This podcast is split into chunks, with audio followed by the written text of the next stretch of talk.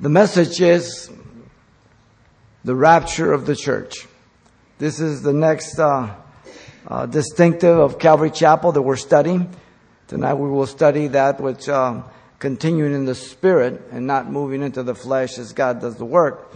But the rapture of the church is something very important. Paul the apostle, writing to uh, Titus, Titus two thirteen said that uh, it is called the blessed hope, the glorious appearing of our Lord and Savior Jesus Christ. The blessed hope is the return of Jesus Christ for His church, uh, and removing her from the earth prior to the seven year tribulation and great tribulation that is to come upon the entire earth. Now, not all Christians believe that God will remove the church prior to the seven years. But if you take a different stance from the one that I'm showing you and, and we believe is the accurate one, then you will interpret prophecy and, and, key verses completely wrong. In fact, entire books like the book of First Thessalonians. So, how, what you believe about the rapture will depend how you view much of prophetic scripture. Today there is a new mindset in the emergent church. The church uh, um, is being redefined and doctrine is being ignored. The new post-modern Christian um, Christianity does not believe in any objective truth that can be learned from the Bible. In fact, they say that there's no sense in trying. So they interpret everything subjectively and culturally under the guise of trying to be more like Jesus and spend time with sinners, just like Jesus did. Well, it sounds good, but you're not Jesus. Uh, the new postmodern Christianity takes great liberties, and you have uh, heard them. You've on their own pulpits, whether you visit their websites, they cuss from the from the pulpit. They drink. They have no problem telling you they have beer bashes with their elders and all that, and they act just like the world. And yet, that's the reason. Then why did I need to repent? The new postmodern Christianity is more interested in social issues to help people make themselves comfortable, and um, rather than preaching the gospel of truth of Jesus Christ, the gospel of repentance, and the constant reminder that Jesus is returning first for His church and then to set up the kingdom. All of this is avoided. Prophecy is uh, looked down upon. So there is a rise from within the church today to oppose the teaching of the rapture. So in view of this, I want to examine the doctrine of the rapture through a threefold lens. First, the early church fathers on the rapture. Very important. Second, the four different views on the rapture. And third and last, the overwhelming evidence of pre-millennial, pre-tribulation rapture. That's what we believe. We believe that Jesus can come back right now to take us before the tribulation begins, and of course that would preclude before the millennial, because the millennial, millennial follows the uh, seven-year tribulation. And so let's begin with uh, the early church fathers on the rapture. Now this is important because we understand that the, the, the basis for doctrine is the Bible. But I'm going to show you that the Bible teaches the rapture. But let's, let's begin with the, with the church fathers. What did they believe? Uh, the usual argument against the teaching of the rapture of the church is twofold. First, that the rapture was invented by James Darby, a Plymouth Brethren pastor of 1800 to 1882. And though the statement is false, it is true that he brought back and made it popular again, but he didn't invent it. I'll show you who invented it as we move down. And he didn't invent it, he declared it. But second thing is that the teaching of the rapture is a recent doctrine. Now, all these things people say, they don't hold any water to scripture. This is a false statement, being historically and scripturally inaccurate. The first person to teach the rapture, hang on to your seats, is Jesus. John 14, 1 through 3. Stop being afraid. If my, uh, uh, stop being afraid. Of my, if you believe, uh, believe in my God the Father, you believe also me. My Father's house are many abiding places. If it weren't so, I would have told you. If I go, I go to prepare a place for the where I am, there you may be also. And if I go, I will come back, listen, to receive you to myself. You must make a distinction between Him receiving us to Himself and Him coming back with us to set up the kingdom. Simple. Alright? And we'll see this through this. Also, Paul taught the rapture. We're going to see that in 1 Thessalonians chapter 4 verse 16 through 17. We will be caught up harpazo suddenly, violently, in the clouds. And then John taught the rapture in um, uh, Revelation 3:10 says he will keep it from the hour that will come upon the entire earth dwellers. We are not earth dwellers, we're heavenly citizens. Study chapter 4 and chapter 5, we're in heaven. Study the song so you know it. Make sure you're on your face, not standing. Your crown's at his feet. Simple. Now, the credentials of the early church fathers is important. Uh, the first century church fathers were disciples of the apostles. So in other words, you hear from me every Sunday things that I say. So when somebody says, well, you know, I've heard Xavier say this, you say, no, that's not what he says. Now, I'm going to believe these guys if they are repeating what the scriptures say, then guys 2,000 years down the road that have PhDs or whatever movement it is and says that is not biblical. Okay? So listen to the credentials. Justin Martyr and Irenaeus studied under Polycarp. Polycarp worked with the Apostle John for over 20 years in ministry. Irenaeus also testified he occasionally saw the Apostle John himself.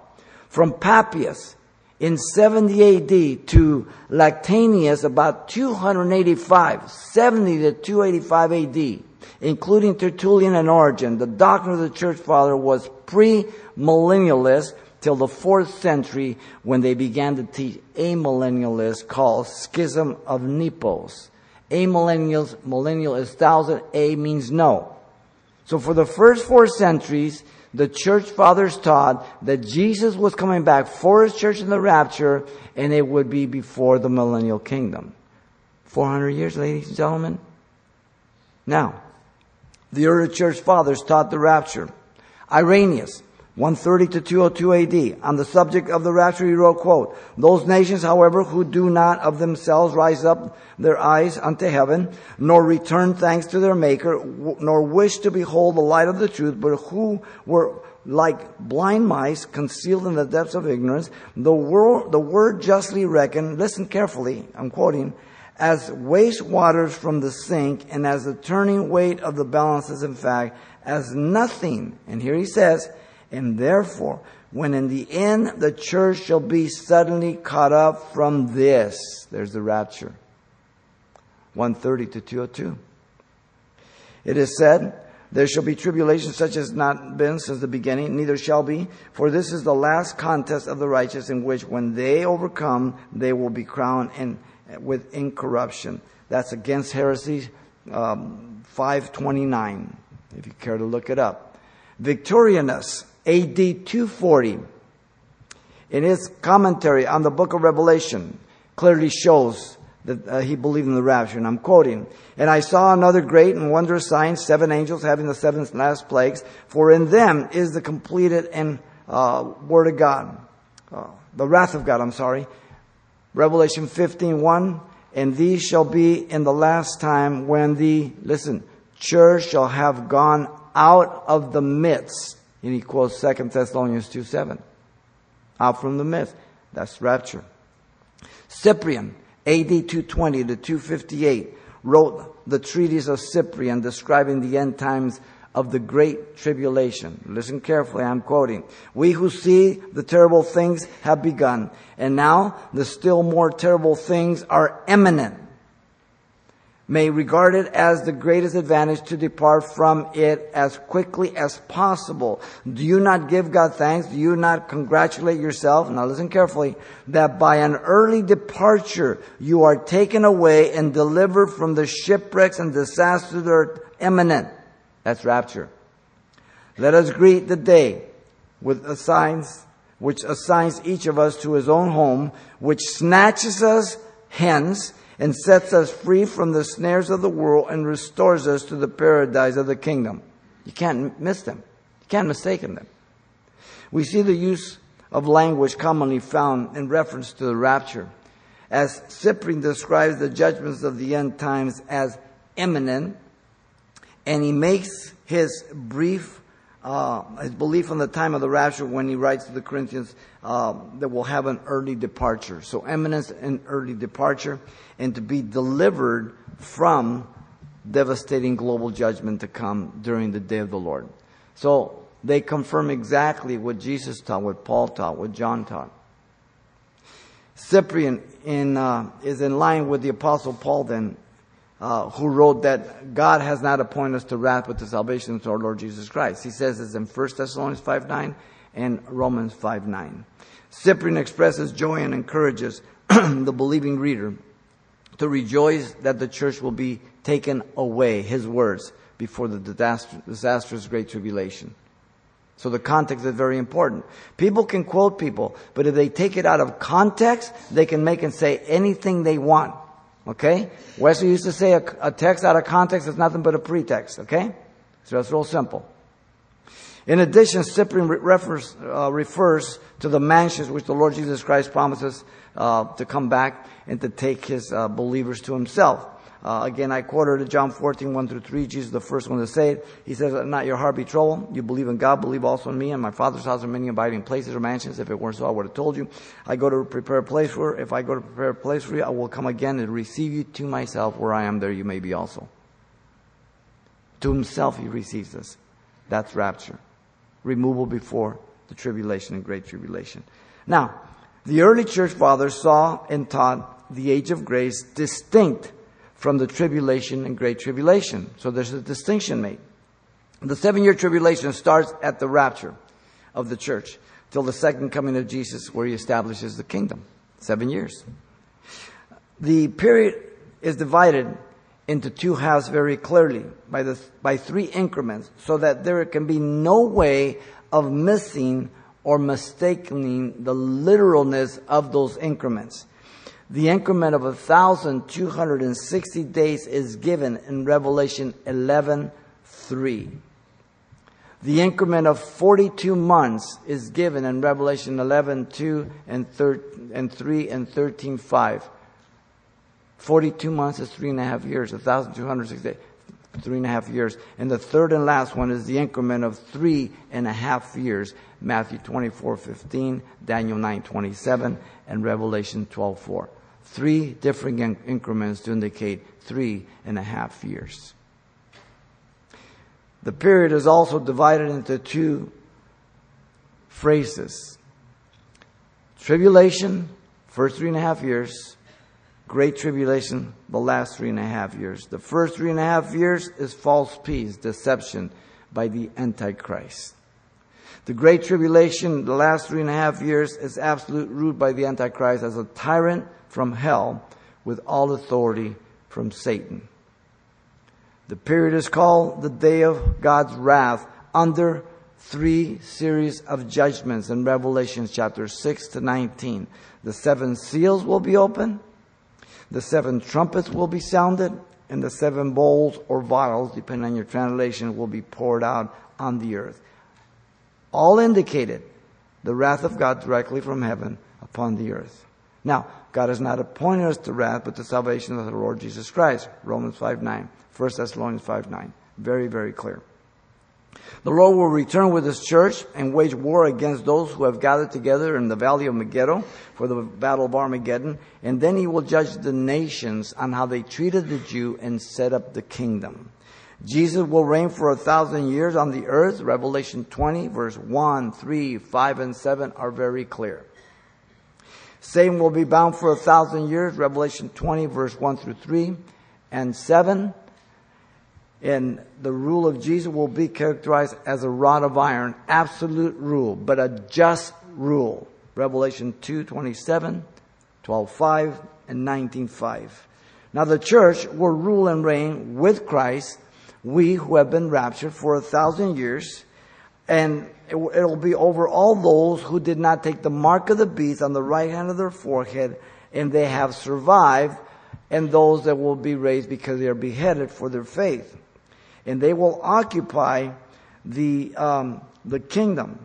Israel will occupy all the land promised to her and receive all the promises both in the Old and the New Testament. It began with the promise to, to Abraham in Genesis 15, 18 about the land. It moves all through the Old Testament, Isaiah 11, uh, Jeremiah 31, 33, Ezekiel 36, Matthew 25, Revelation, uh, just gives it all out. You can't miss it all the way around. Now, the white throne judgment is at the end of the thousand years, And that is for the non-believer, Revelation 20, 11 through 15. There, every person who has ever rejected the gospel and died without Jesus Christ will be judged for their sins, for everything they've ever done. And they will be assigned the degree of punishment according to the degree and measure of light they received. Because God is just. If God's going to reward us on this side, then God has to punish on levels on this side. He's not just going to punish everybody the same. There's no way. So, all that I've described is called the day of the Lord. The day of the Lord begins when the rapture takes place. Russia attacks. God destroys five, six that army. The Antichrist appears. First three and a half years. Deception through the Antichrist. Declares himself God in the middle. The abomination, desolation, as we'll see. Last three and a half years. Great tribulation. He persecutes Israel. As we'll see, she'll flee to the wilderness. Jesus returns with the church at the end of the three, the seven years. We sit, we fight the battle with him. Well, really, we won't do anything. We'll just follow. He'll fight them, destroy them. He'll judge the nations, set up the kingdom, a thousand year reign. At the end of the thousand year reigns is the white throne judgment. No Christian is the white throne judgment. That's for non-believers. Okay? That's all the day of the Lord. So the day of the Lord starts at one time, but there's a lot of events in it. Now, the early church fathers believed and taught the rapture of the church prior to the tribulation and millennium. All right? So Calvary Chapel believes and teaches what the early church fathers taught, a premillennial, pre-tribulation view of the rapture. Therefore, we do view prophetic scripture different than others. We take it literal and we take it in its context. Very important. Second is the four different views of the rapture. And, and this is, I give to you to show you that I'm not trying to snow you so you understand the different viewpoints. First, there are those who believe and teach that the church will be removed from the earth um, three and a half years after the seven years begins. Uh, this is called mid-trib view of the rapture. Mid-trib tribulation. The first problem is that it interprets the last week of Daniel, Daniel 9:27, his prophecy, um, um, which is literal, and they spiritualize the first half of the week in order to put the church in the tribulation. Now, you either interpret the entire time literal or symbolic. You can't interpret the first half literal and symbolic and then vice versa the other way. It's got to be one or the other. The second problem is that a three and a half year mark given for the removal of the church tells you it is wrong. Jesus gave signs of his second coming, not the rapture, for it is imminent. So Daniel 9, 27, Matthew 24, 15, Jesus gives you the middle mark of the seven years, the abomination of desolation uh, Revelation 11, 2, 13, 5 also. Now, then there are those who believe the rap or the church will be removed from the earth at the end of the seven years of tribulation, which would be the great trib, the end of the great tribulation. These are called post-tribulationists, okay?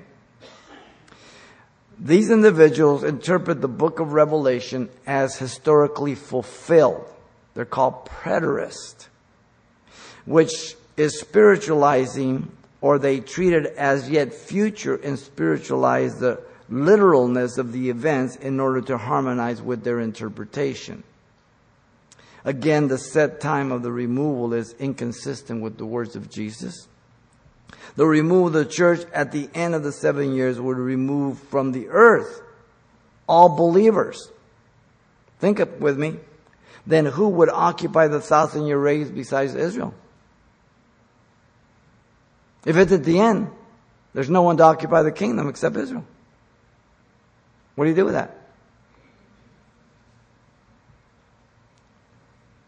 The removal would also not allow time for the judgment of believers in heaven, the presentation of the bride to Christ, and the marriage of the Lamb. Do you realize when we're raptured, we go before the bema seat of Christ to be rewarded for the motive of why and how we did the things we are the bride of Christ, we have the marriage, and then we come back for the honeymoon for the millennial kingdom.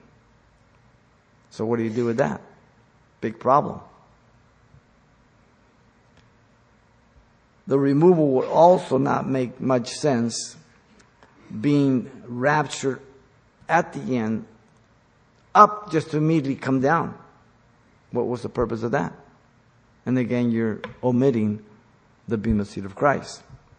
Then there are those who have added to the confusion in the 90s declaring the church will be removed three quarters through the seven year tribulation, called pre wrath rapture by Rosen, what's his name? Uh, Marvin Rosenthal. Um, as if there wasn't enough confusion. The set time for removal would once again refute it. The understanding of the day of the Lord that I've explained to you is understood wrong. He puts it as beginning three quarters through instead of at the beginning. The teaching is inconsistent with the 70th week of Daniel, Daniel 9:27. Now the interesting thing about Marvin Rosenthal, he used to be pre-trib, pre-mid, and he moved into three quarters. It happens. Those who believe the church will be removed from the earth prior to the seven years of the tribulation are called pre tribulation. That's what you and I are if you believe what we believe as Calvary Chapel.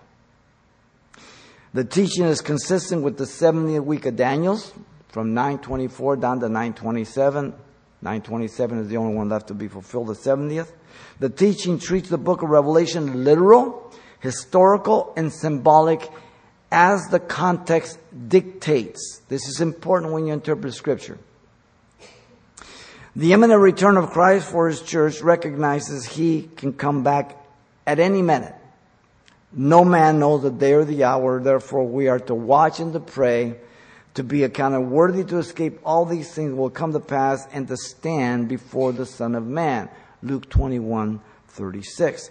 So this is what we believe and teach. That we are ready to be received by the Lord. We are looking, we are watching, and there's nothing that precludes His coming for us. All prophecy has been fulfilled, ready to receive us to Himself. And as we look to the world, all that's going on, you know, when I was first born again in 1973, I never thought I'd get married. I did get married. Then I didn't think I'd have kids. Time for kids. I did have kids. I never thought I'd see them grow up. They did grow up. Am I disappointed? Nope. I'm more excited and I'm more convinced now than ever before the Lord's coming. And if you're not, you're in trouble. So Calvary Chapel recognizes that there are four different viewpoints of the teaching of the rapture, but only believe and teach pre-tribulation view of the rapture.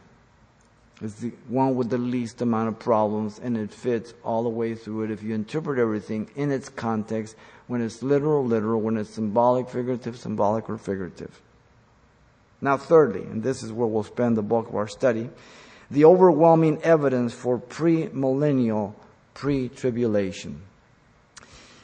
First, the nature of the church is in contrast to Israel. You have to see this. The church is comprised of Jew and Gentile, one in Christ Jesus, as you know. Israel was made up of Jews with some proselytes. Ephesians 2, 14 through 15, Colossians 3, 1 tells us very clearly, Jew and Gentile, one in Christ Jesus. There's neither Jew nor Gentile, um, but we're one in Christ Jesus. No male, no female, no bond, no free, nothing. Makes no distinction. We're all one in Christ Jesus. Um, the church was a mystery concealed in the Old Testament, as you know. Not that Gentiles would not be blessed in salvation, because God told Abraham, "And you shall all the families of the earth be blessed," in Genesis twelve three. But that the Jew and Gentile would be made up of one body, that's what was a mystery. Romans 16, 25 through 27, Ephesians 3, 1 through 7, Colossians 1, 26 through 29. Jew and Gentile one. The Jews hated the Gentile. Gentile hated the Jews. We think we have a problem with white and black. We're nothing compared to Jew and Gentile. The Jew believed the Gentile were created by God just to kindle the fire of hell. How's that? The church is called the bride of Christ, a virgin. Israel is called the wife of God, having been put away by divorce, Jeremiah 3 1. I hope you know the difference between a virgin and one who's been married. Okay? Don't confuse them. If you do, you won't make a good husband. Those who attempt to make the woman in the book of Revelation, the church, have a bigger problem. That woman is pregnant in Revelation 12 4. Who is she? She's Israel who gives birth to Messiah who's caught up. The church is a virgin. You're going to say that the church is pregnant? What an insult to God. Unless you want to make the other woman the church, that's the harlot of Babylon. There's only two women in the book of Revelation. this is called replacement theology that teaches that the church is Israel today and that God is through with Israel. It's unbiblical. Fuller Seminary teaches that. And so does every seminary. There might be a few, a handful, but most Christian colleges teach that and the majority of churches. Therefore, they interpret all the promises to Israel, they ascribe them to the church. Absolutely crazy. Now, Paul the Apostle said in Romans 9, 10, 11, Gentiles, church, don't boast. If God cut off Israel, he can cut you off. There's a remnant. God is going to deal with Israel again. Very clear. What do you do with those three chapters? Just three. There's a lot more, but just those three chapters that he gives specifically. Israel will be protected by God from the Antichrist for the last three and a half years of tribulation, the Great Tribulation, as she flees to the wilderness to the city of Petra. Isaiah 16, 1 through 4, and Revelation 12, 14 tell it very clearly. The church is being built by Jesus until the church age is closed. As Jesus rejected Israel until the church age is closed. So Jesus said it himself. I will build my church. The gates of hell shall not prevail against it in Matthew 16, 18. Paul in Romans 11, 11 through 24, the Gentiles were grafted in like a wild olive branch and Israel was rejected because of unbelief. The Lord, in his triumphal entry, as he drew near to Jerusalem, as you know, he wept, saying, if you had known, listen carefully, if you had known, even you especially in this, your day, the things that make for your peace, but now they are hidden from your eyes, and he pronounced judgment over her. Luke 19, 42 4. In this your day, the things that were prepared for you, you missed them, Israel. he was talking about the fulfillment of the first 69 weeks of Daniel, Daniel 9, 24 through 26. 483 years to the day. 173,880 days from March 14, 445 BC to April the 6th, 32 AD when Jesus rode into Jerusalem on donkey. Based on a 360 biblical calendar, study Genesis, not 365.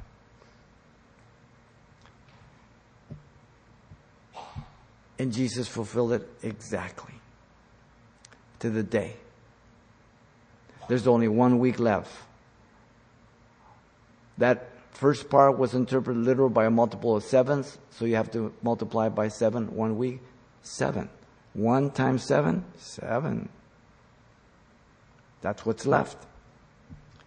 Not only that, the weapons that will be used by Israel after God destroys the Russian army, they use it for seven years. Not seven years in one day, seven years. The Lord Jesus wept over Jerusalem and rejected the Jews. Listen, your house is left to you desolate. And you shall see me no more until you say, Blessed he who comes in the name of the Lord. Matthew 23, 38 through 39. He wept. The first church council recognized this basic and simple truth by the mouth of James in Acts 15, 13 through 17. Listen to Peter. Simon has declared how God at the first visited the Gentiles to take out for themselves a people for his name. That's the church.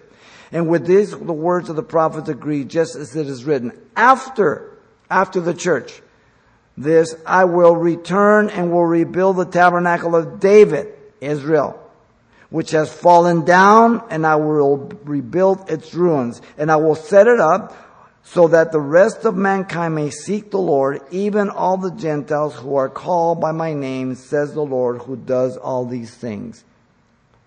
The first council of the early church recognized the difference between Israel being put aside, the church being brought in, and then God would come back to rebuild Israel. Very, very clear. The contrast and distinction between Israel and the church are many, from the type of covenant to the promises of their inheritance. Um, Chafer has listed 24 of them, and you can just mark them. They're so distinct. Now, the nature of the church age is also in contrast to the nature of the tribulation time. The church age is characterized by grace through the atoning work of Jesus Christ on the cross for the sins of the world.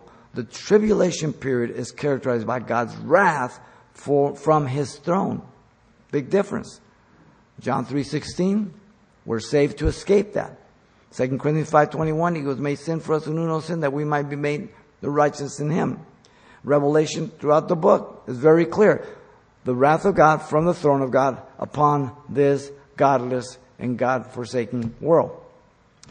The Old Testament calls it the time of distress, indignation, affliction. Listen to the term, Jacob's trouble. Jeremiah 30 verse 7, Jacob, that's Israel. His name was changed to Israel. Jacob's trouble, seven years. The wrath of God fell on Christ in our place. Therefore, he has not appointed us to wrath, but to salvation through our Lord Jesus Christ. Against Romans 5 9, 1 Thessalonians 5 9. Okay? The church is to pray for their enemies and forgive them. Yet, those that are martyred under the fifth seal during the Great Tribulation, listen how they pray. How long, O Lord, till you judge and avenge our blood on those who dwell on the earth? Revelation 6.10. Matthew 5.44 says we're to pray, Father, forgive them. Wow. If you pray like the tribulation saints, that's sin to you. Lord, just break their teeth in their mouth. You can't pray like that. You're the church. You're to pray for your enemies. Wow. The promise to the church is that in the world she would have tribulations. But this is distinct from the special hour that will come upon all earth dwellers that the church is promised to be kept from in Revelation 3:10. The article is there, the hour. 1 Thessalonians 1:10 also confirms this. Jesus, we coming back with him for him to pour out his wrath upon the ungodly world. In fact, the word ek, from, is the word ek in, in Greek. It means to guard and to cause one to escape in safety out of whatever is the subject. If the word had been N, E-N, then it would mean that it would cause to preserve us to stand firm in a thing. Jesus rose out, ek from the dead. The rest were still there. He was pulled out, ek from the dead we are to be called out from this world. Ek, very same word. Our hope is Jesus, not heaven, and by the way, ladies and gentlemen, or anything else. Wherever Jesus is, I want to be there. Alright? If Jesus was in hell, I want to go to hell. I want to be where Jesus is. Is that clear? This is very clear by Paul in Philippians 3, 21, 20 through 21 about changing our vile body, Colossians 2, 3, 1 Thessalonians 4, 13, and many, many others. Now, there's also the nature of the removal of the church in contrast to the return of Jesus Christ. So the rapture is very much different from the second coming. Listen to Romans 11:25 as he's speaking about the Jews in contrast to the church. Blindness in part has happened to Israel until the fullness of the Gentile has come in. The complete number of people to be saved comprise the church. In Luke 21:24 it says, Jerusalem will be trampled by the Gentiles. Listen, till the time of the Gentiles are fulfilled, which is not the same um, as the term fullness of the Gentile. Time of the Gentiles began with Babylon, the head of gold, Medo-Persia, Greece, Rome, and it ends with the ten toes of iron and clay, Daniel chapter 2 and 7. So, the apostle Paul is talking about the fullness of the Gentile, the sum total of people to be saved before the rapture. The time of the Gentile in Romans and Luke 12, 21, 24 speaks of the end. The last government of the Antichrist, the ten toes. So, fullness of the Gentile is the sum total of people to be saved for the rapture. Time of the Gentile takes us to the end of the seven year tribulation. Is that clear? The removal of the church is to judge Israel to prepare her for her Messiah. As the prophet Zechariah uh, tells us in Zechariah uh, chapter 12 verse 10, it says, Then they will um, look on me whom they have pierced. Yes, they will mourn for him as one mourns for an only son and grieve for the, as a firstborn. Also in Zechariah 13, 8, 9, it says two of three Jews will be killed by the Antichrist. Listen, the Antichrist will make Hitler look like a Girl Scout. Horrible. I don't say that with any laughter or any joy. He will kill two of three Jews, Zechariah says. Great deception. The second coming is to judge the ungodly and to set up the kingdom. Paul reminded the Thessalonians of the vengeance of God at his second coming in 2 Thessalonians chapter 1 verse 7 through 10. Flaming fire, he says. Jude says, Enoch prophesied from the Lord and is coming to execute judgment on the ungodly with 10,000 of his saints. Verse 14 of Jude. There's only one chapter. Jesus said he would judge the nations as sheep from the goat in Matthew 25, 31 to 34. The basis of that judgment is how did the people treat the Jew during the tribulation and great tribulation? Context, context, context. Matthew 24, 25 is Jewish ground. The church is nowhere there. I'll show you that. The psalmist and John give us a sneak preview of the Battle of Armageddon. As Jesus returns with his bride to strike the nations as a sword comes from his mouth. The previews in Psalm 2, why do the heathen rage? Why do they imagine a vain thing? I will have them in derision. And the, and the psalm ends, kiss the son, lest he be angry with you. If you were a Catholic, you know what I'm talking about. Worship. You kiss your idol, right? Devotion. Revelation 19, 11 through 16 gives you the actual battle. Wow. Then there's the nature of the language for the removal of the church. It's unmistakable.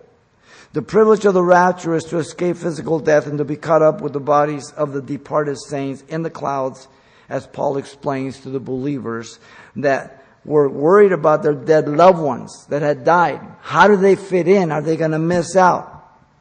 By the way, in 1 Thessalonians, Paul mentions the rapture every chapter. Every chapter. And he focuses on it specifically in chapter 4 as we'll see. Every chapter mentions it. That's not the second coming, it's the rapture. Paul spent in Thessalonians, do you realize, only three weeks, and yet he taught about the rapture. Specifics about the Antichrist that we have nowhere else except in 2 Thessalonians chapter 2. And now we have Brian Brodersen, the pastor of Calvary Chapel, Costa Mesa, telling us to lighten up on prophecy, to notch it down. Now I think we'll notch you down. Wow. What a change. The word there in 1 Thessalonians 4.17 is the word caught up. We shall be harpazo. It means suddenly, violently.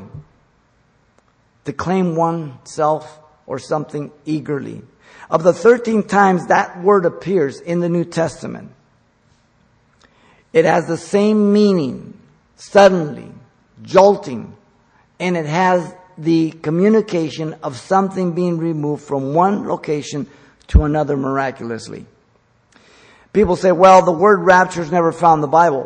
Where do you get it? Well, it comes from the Latin. The word rapiri, because it comes from the Latin Vulgate. The counterpart here is the word harpazo, suddenly, violently. Of the 13 times, it always appears in that context with the understanding of translocation of an object. Let me just give you some. Philip was baptized in the Ethiopian eunuch, remember? And he was harpazo to Azotus, Acts 8.39, miraculously taken. suddenly, violently.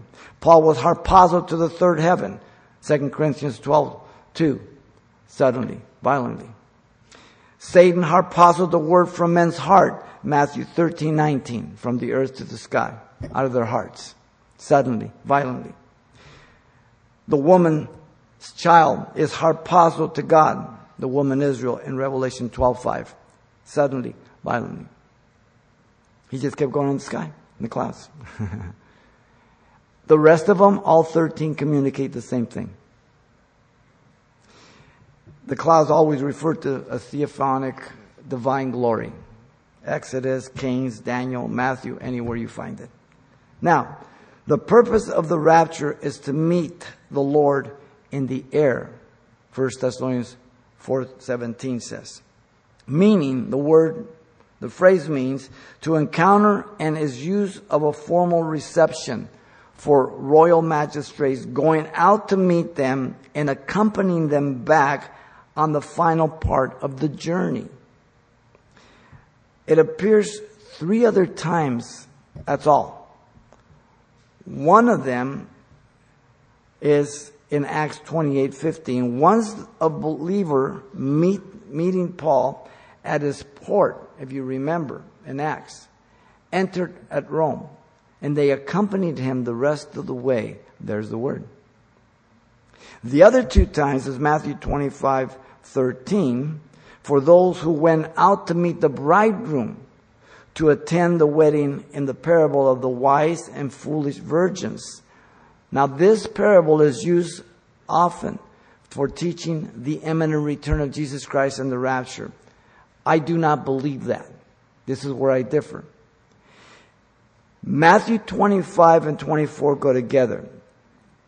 If you look at Matthew 24, Jesus divides the tribulation and great tribulation. The middle mark is 24:15, the abomination.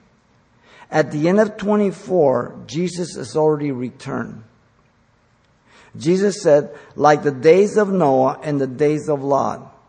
Chapter 25 is a continuation of the Olivet Discourse that began in chapter 24. Jesus had be, uh, been uh, given, he gave signs about his second coming and the end of the age, culminating in his physical return to the earth. So Matthew 24 and 25 is the second coming, not the rapture.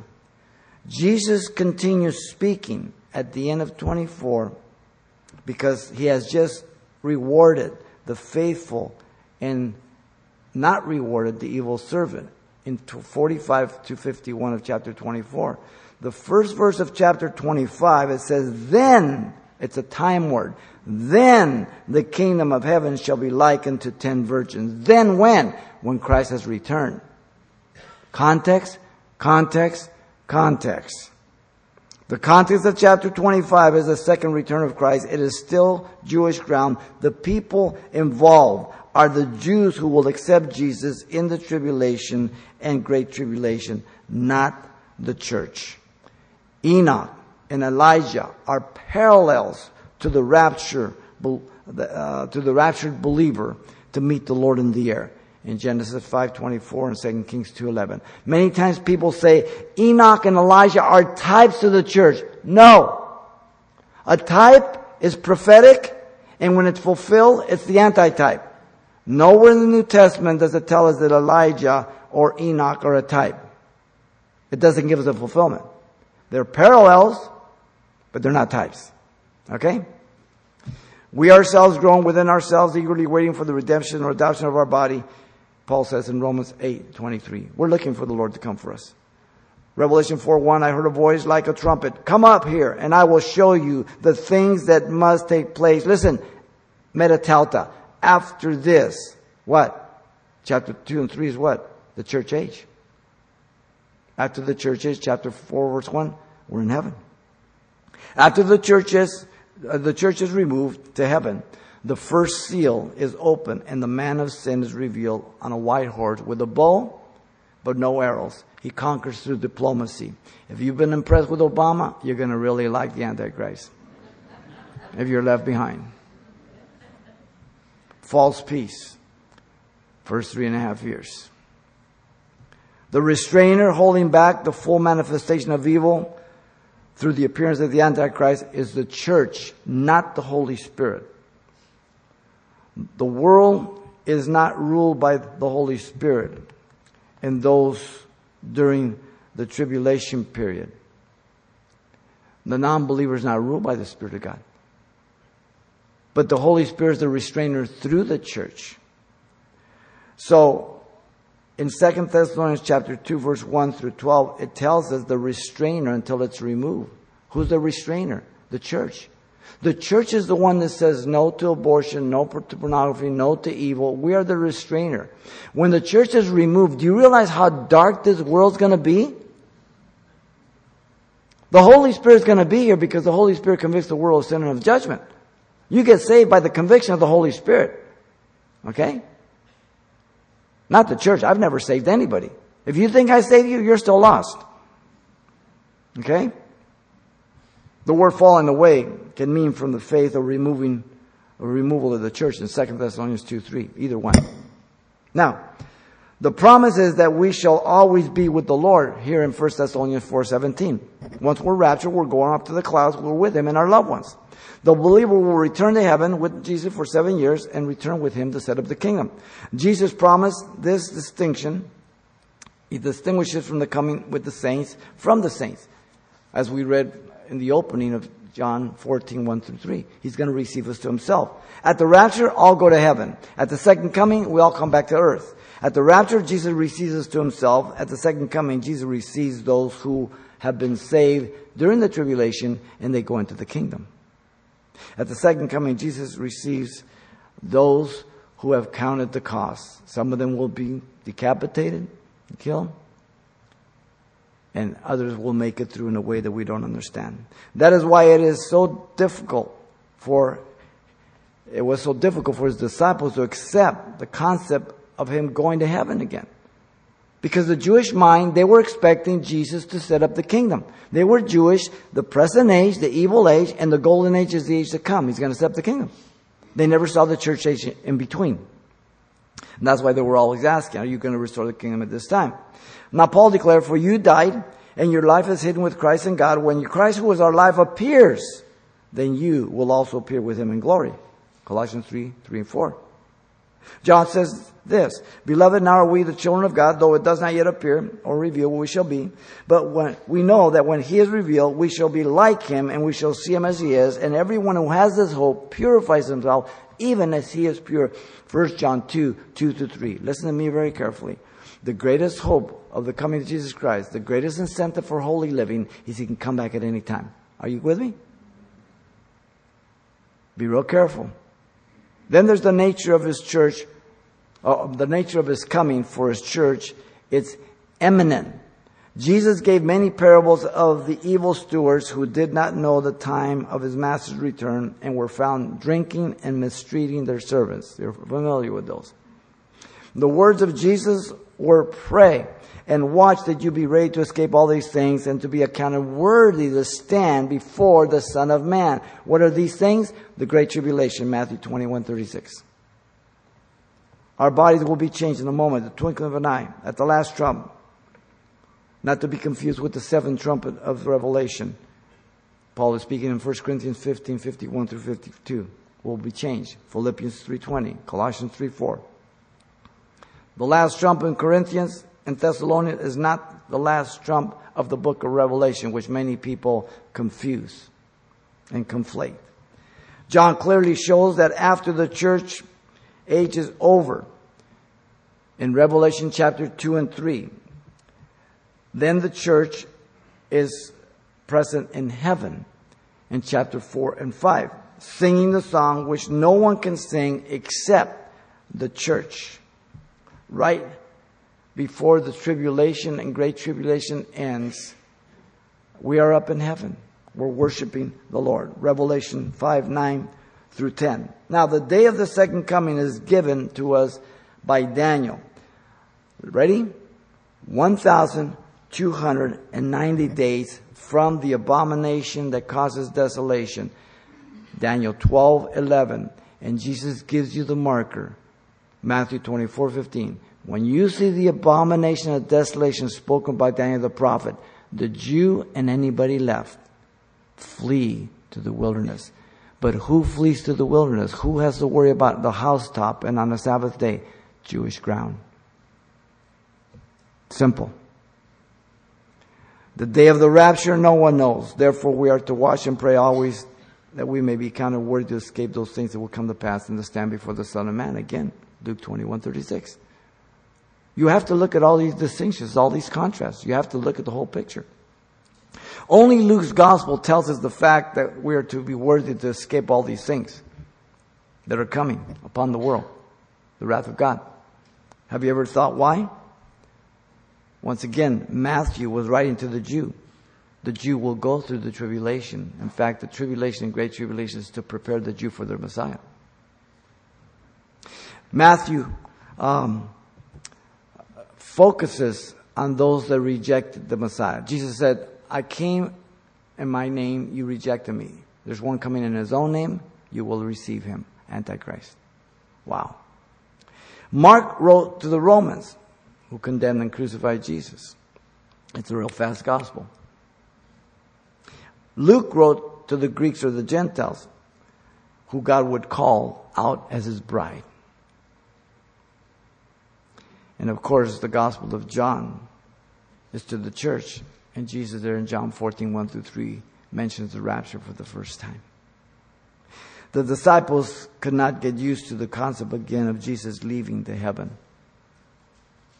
because they had that Jewish mentality. So they kept asking, even after the resurrection in Acts 1, 6 through 8, will you at this time, now, you're going to set up the kingdom? It's not for you to know the time or the seasons. Kairos and chronos, specific times and chronological time. Now, Rick Warren says that Jesus meant there that we're not to be concerned about prophecy. What a deceiver. Are you kidding me? Now, Jesus, Rick Warren. Who am I going to believe?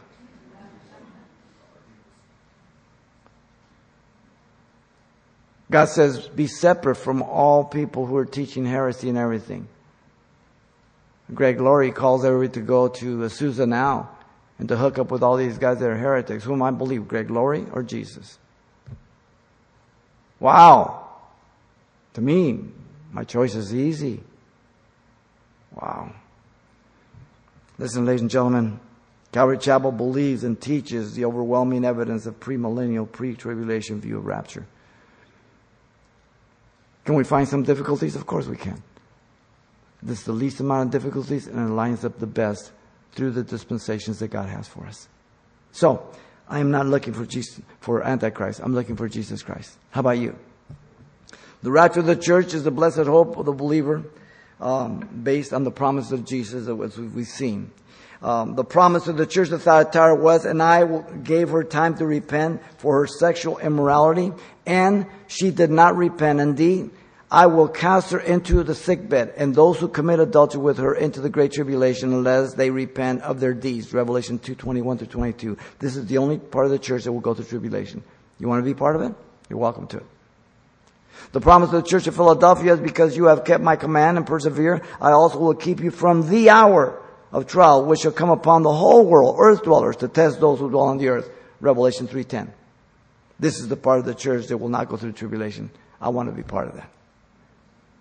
The promise to the church of Laodicea was, and I know your works, that you are neither cold nor hot. I could wish that you were cold or hot. So then because you are lukewarm and neither cold nor hot, I will vomit you out of my mouth. Revelation 3:15 through 16.